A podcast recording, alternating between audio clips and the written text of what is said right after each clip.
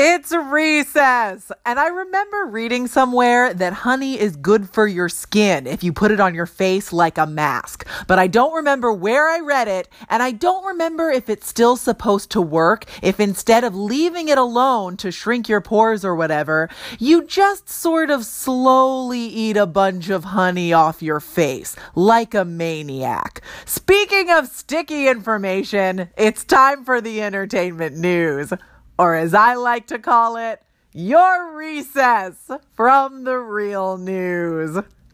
Here we go. A reboot of the series Alf is potentially in the television works. I don't know, you guys. I didn't watch the original Alf, and I realize this take is hot, but Alf eats cats, right? That's gross. And I don't know if you've noticed, but his face looks like a penis. I don't know. I think I hate him. No Alf for me, thanks.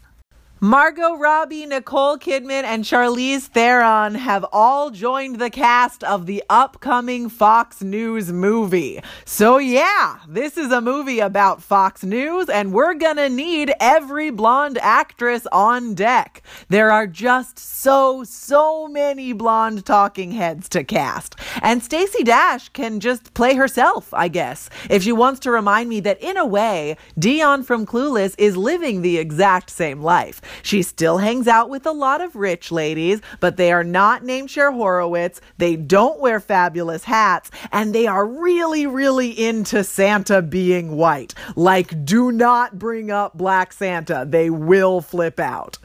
We talked yesterday about how Netflix is basically our national treasury now, since it can seemingly print all the money it needs to require whatever projects it wants. But sometimes even Netflix can't get its recommended for you little fingers on something.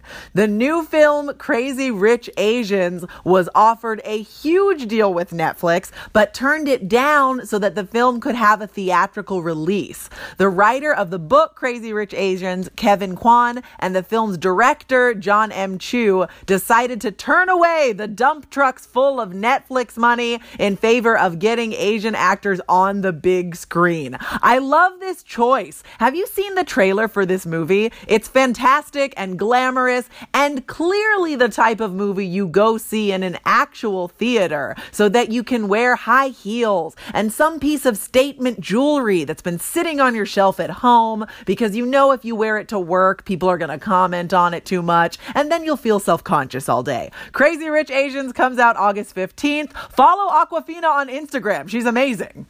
Jennifer Aniston is on the cover of the new issue of InStyle, and in her interview, she addresses whether or not she is sad and lonely and heartbroken all the time, always. The answer is no. And this is Jennifer Aniston's other job now, telling magazines that she's fine. And they're like, oh my God, but are you sure, Jen? Are you sure? I don't know Jennifer Aniston, but I would guess that sometimes she feels happy and other times she feels sad. Sometimes she feels that particular brand of melancholy that only comes from your Wi Fi suddenly slowing down. What were you about to do? Check Instagram? But why? What did you hope to feel? What is your purpose in? Oh, never mind. It's back. It's back on now.